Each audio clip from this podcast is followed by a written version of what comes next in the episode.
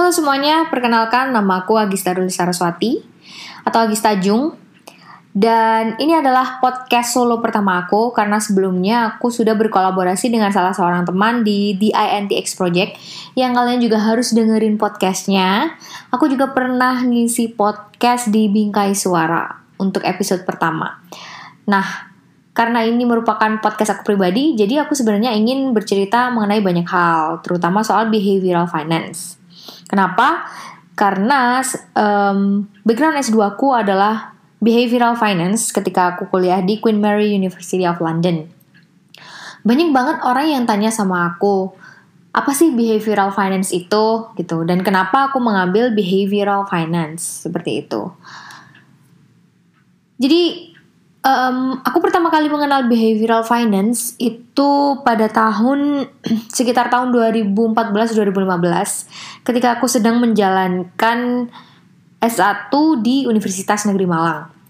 Jadi salah satu dosen aku itu memberikanku insight bahwa ternyata ekonomi itu tidak melulu soal menjadi rasional atau tidak rasional, tapi ada cabang ilmu baru yang namanya positivisme, alias sesuatu yang mengopus um, ilmu eksak ekonomi seperti itu. Kenapa disebut positivisme? Karena dia sebenarnya agak aneh, agak menyimpang.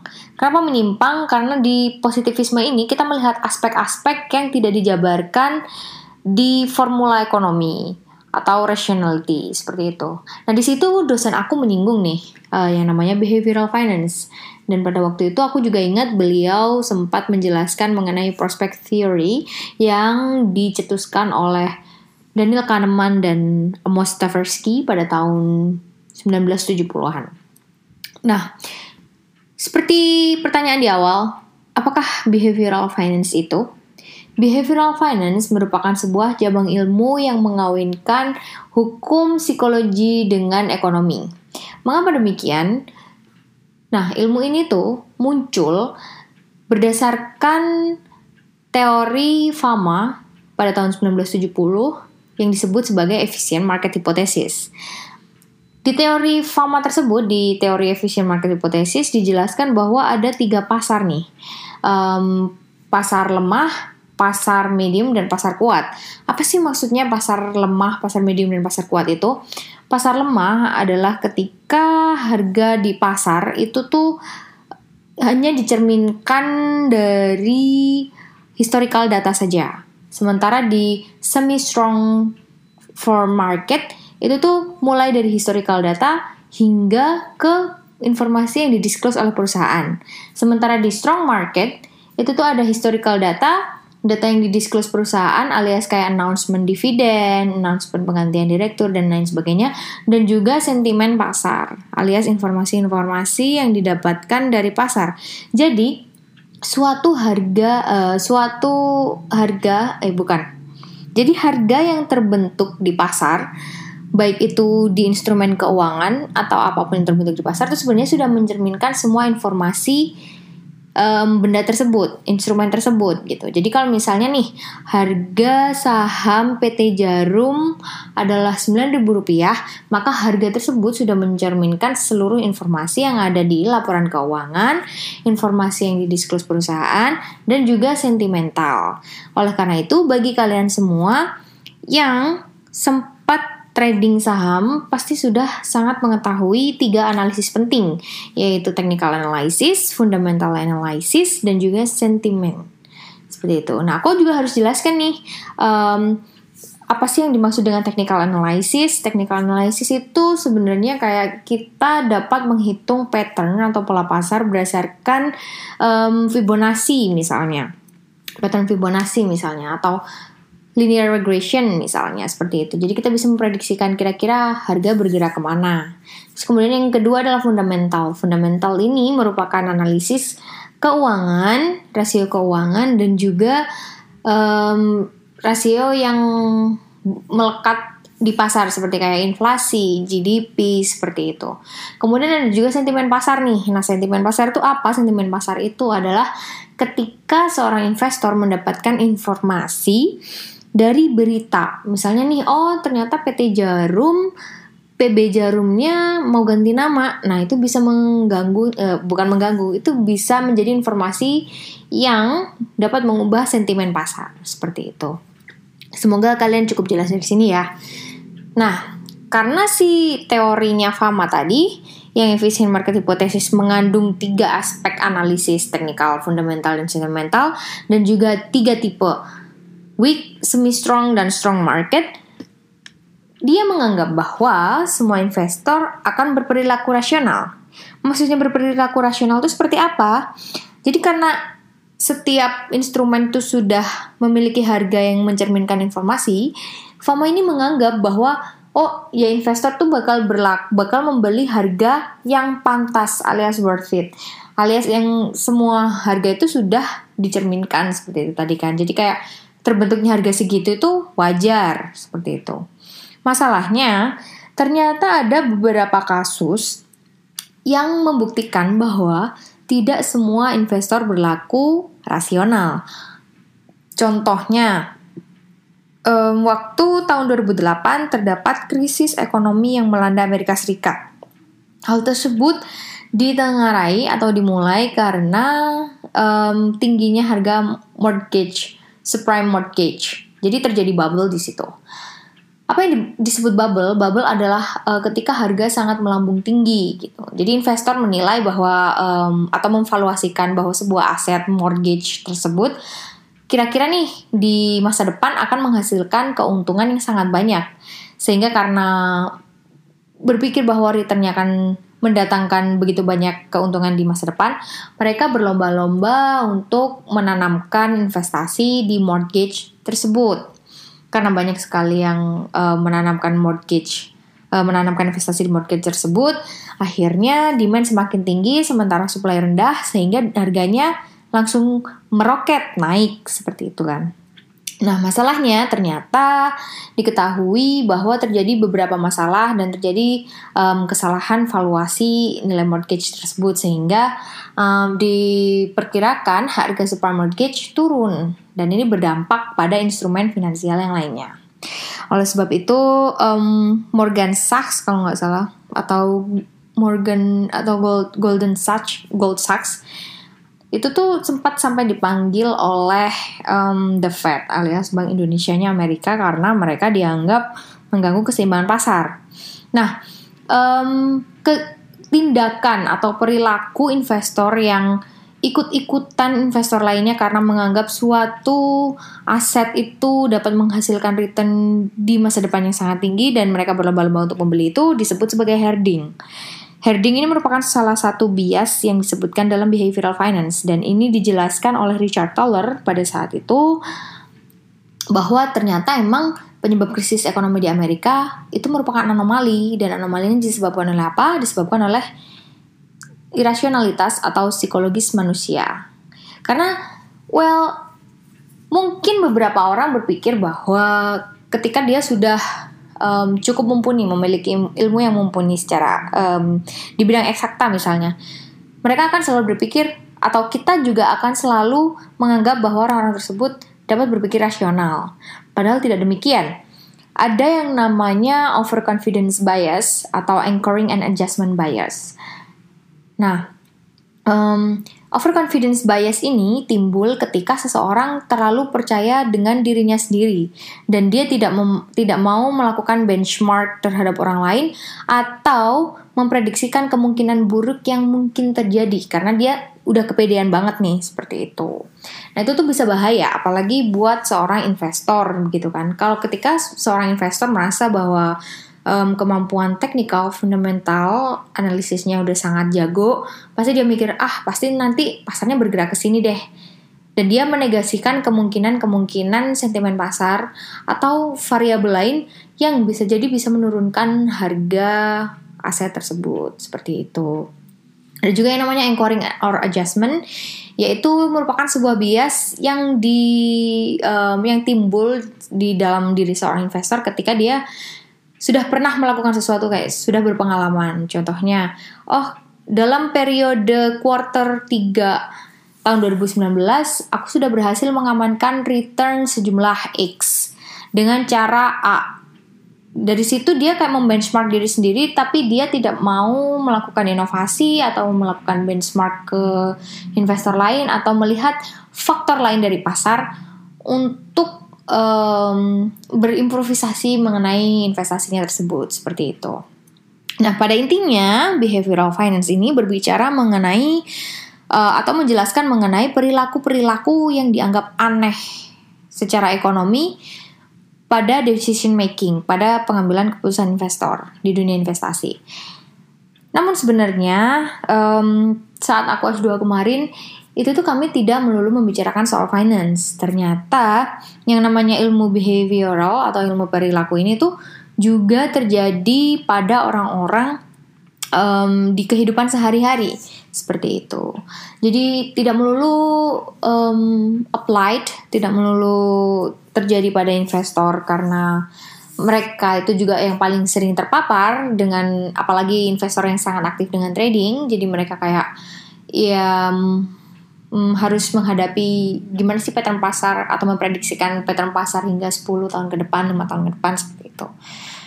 Nah, ada sejumlah penelitian menarik yang dibahas waktu itu oleh dosen aku dan salah satunya uh, untuk yang menjelaskan behavioral finance ini adalah prospect theory seperti yang sempat aku singgung tadi yang ditemukan oleh Daniel Kahneman dan Amos Tversky. Jadi um, dalam salah satu ini salah satu teori yang berada di prospect theory itu mereka menyebutkan adanya loss aversion Loss aversion ini merupakan suatu perilaku di mana ketika kita kehilangan sesuatu yang lebih besar, itu rasanya tidak semenyakitkan ketika kita mendapatkan sesuatu yang kecil. Maksudnya seperti apa sih? Aneh kan ya? Jadi gini, diumpamakan nih, kamu sekarang punya uang 100 ribu di kantong kamu, gitu kan. Nah, uang 100 ribu itu hilang gitu loh uang uang 100 ribu itu hilang pasti kamu sedihnya banget banget banget banget kan nah ketika uang 100 ribu kamu hilang tapi kamu dapat pengganti misalnya dipinjemin teman kamu 50 ribu itu tuh um, ke, apa tuh namanya uang 50 ribu yang dipinjemin teman kamu itu tidak bisa menggantikan rasa kehilangan duit 100 ribu kamu gitu. Atau perumpamaannya dibalik nih misalnya. Kamu kehilangan duit 50 ribu gitu kan itu tuh rasanya masih lebih sakit daripada kamu dipinjamin uang oleh teman kamu atau kamu dapat rezeki dari teman kamu sebesar 100 ribu gitu. Jadi kamu menegasikan keuntungan yang sangat besar. Jadi kamu lebih fokus pada kamu kehilangan duit. Itu yang namanya loss aversion. Nah seperti aku nih, jadi pernah ya waktu aku Europe solo trip solo trip itu beneran kena yang namanya loss aversion gitu kan. Suatu kali tuh ketika aku berada di Austria, aku ketinggalan bus karena aku salah turun di satu halte gitu di Salzburg. Nah, harga tiket yang waktu itu sudah aku prepaid alias sudah aku beli duluan tuh sekitar 15 pon kalau nggak salah Ya kalau nggak salah 15 pon. Nah, kemudian karena aku gegabah, akhirnya aku memutuskan untuk membeli uh, membeli tiket bus di malam harinya seharga yang sama 15 pon gitu kan. Berarti kan aku sudah loss nih, loss 30 pon. Padahal sebenarnya ada pilihan nih, ada pilihan yang lebih murah.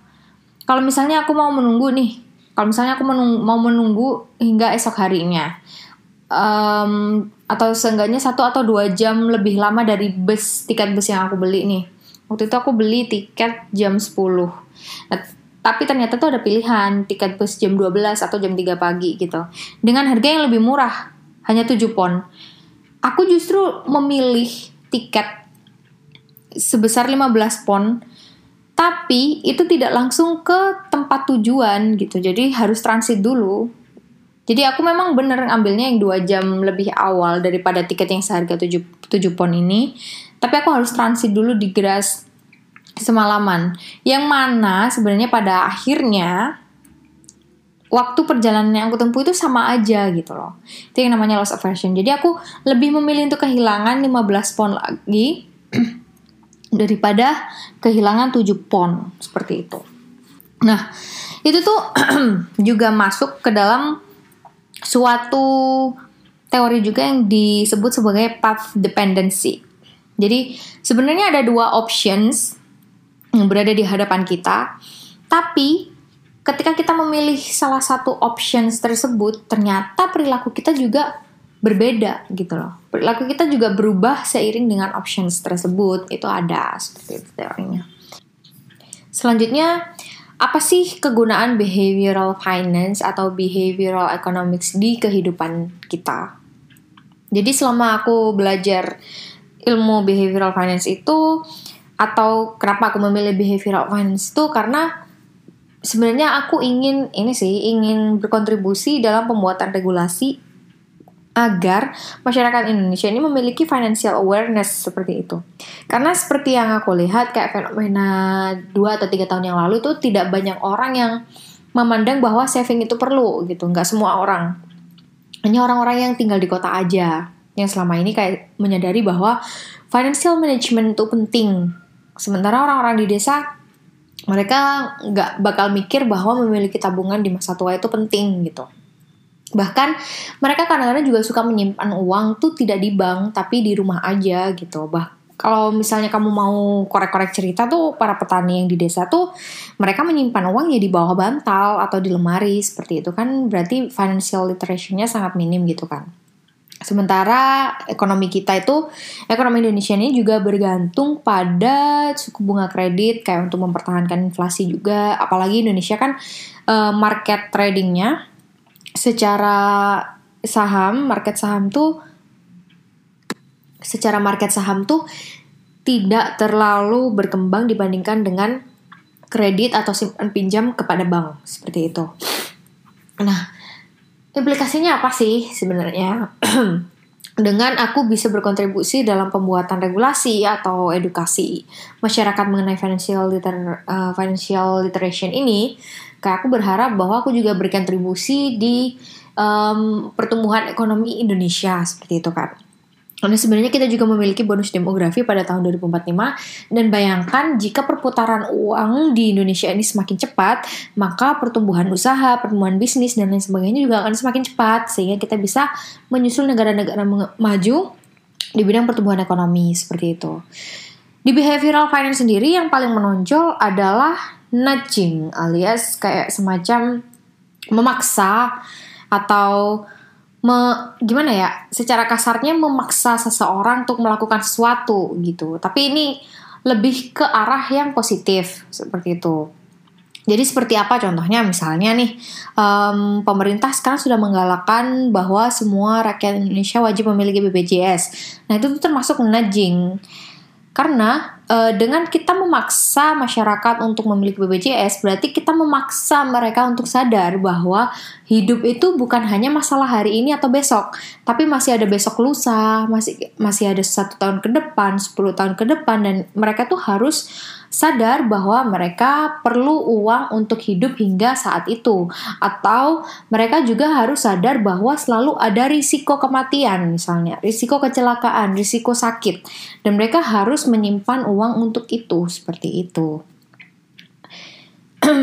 Tujuan jangka panjangnya sebenarnya dengan belajar behavioral finance um, aku ingin bergabung dengan suatu institusi yang disebut sebagai Behavioral Insights Team yang dibentuk oleh pemerintah UK. Nah, dia juga membantu atau sebagai penasihat pemerintah Indonesia dalam pelaksanaan BPJS dan penarikan pajak seperti itu.